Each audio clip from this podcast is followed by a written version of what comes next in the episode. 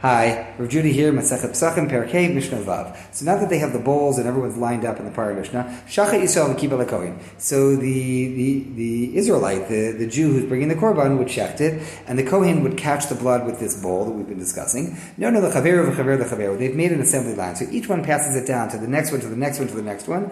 And the, the full bowls, the bowls of blood in them, go down, down, down the assembly line row of Kohanim towards the altar, and they return back down the other side, uh, they return the empty bowls. The Kohen who's standing closest to the Mizbeach, to the altar, takes the bowl and puts one sprinkling of blood uh, towards the foundation of the altar, and then he returns the now well, emptied, emptyable bowl.